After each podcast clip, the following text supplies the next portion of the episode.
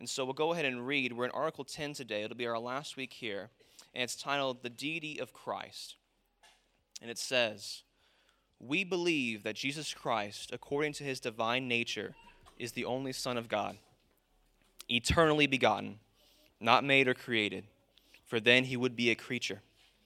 He is one in essence with the Father, co eternal, the exact image of the person of the Father, and the reflection of God's glory being like the Father in all things. Jesus Christ is the Son of God, not only from the time he assumed our nature, but from all eternity. As the following testimonies teach us when they are taken together, Moses says that God created the world, and John says that all things were created through the Word, which he calls God. The apostle says that God created the world through the Son he also says that God created all things through Jesus Christ. And so it must follow that the one who is called God, the Word, the Son, and Jesus Christ already existed before creating all things. Therefore, the prophet Micah says that Christ's origin is from ancient days, and the apostle says the Son has neither beginning of days nor end of life. So then, he is the true eternal God, the Almighty whom we invoke, worship, and serve. Amen. So last week we looked at the eternal generation of the Son from the Father, that both have life within themselves, but the Father has granted this to the Son, or as Augustine put it, he has begotten his Son from all eternity. Though the Son is begotten, he has no beginning. He is co eternal with the Father the Son of God, not merely from the time he took on flesh, but always. This is a central truth for the Christian religion, and it's also the central mystery, as we cannot fully grasp this truth. One must then wonder where does this mystery then come from? What gives us the warrant to make these grand claims about Jesus Christ? The Belgic moves now then to draw our eyes to the Word of God for various testimonies of the truths to establish what we have just articulated about Jesus. Commentators on this section refer to this as the Belgic's string of pearls, comparing the masterful way of piecing together Scripture to, that, to the way a master jeweler strings together pearls into a beautiful necklace. The testimonies begin with the beginning in Genesis 1, where Moses says that God created the world. This is then held in comparison with John 1, where John says all things were created through the Word, which he calls then God. The Old Testament says, In the beginning, God created the heavens and the earth. And the New Testament says, All things were made through him, him being the Word. And without him, was not anything made that was made. So then the question is who created all things? Was it God or the Word, the Lord Jesus Christ?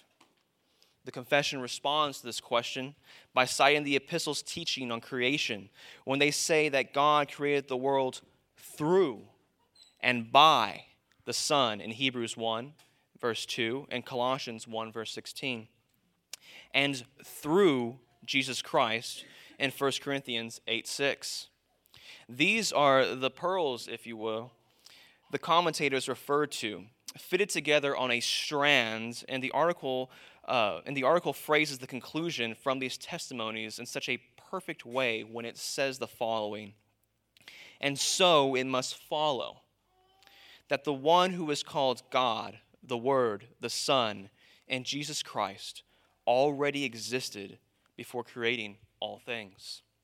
Or in some translations, the end says, did exist at that time when all things were created by him, Jesus Christ, which I think is maybe a little bit more clear.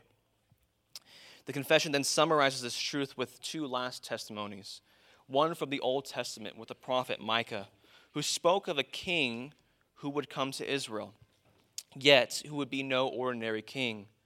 Micah 5 2 in the Geneva translation words this as, whose, begin- whose goings forth have been from the beginning and from the everlasting. And then in the apostolic letter to the Hebrews in chapter 7, verse 3, that says, He hath neither beginning of his days, neither end of life. And so it's clear from these scriptures and also from many others that Jesus is God, the only begotten Son, from all eternity.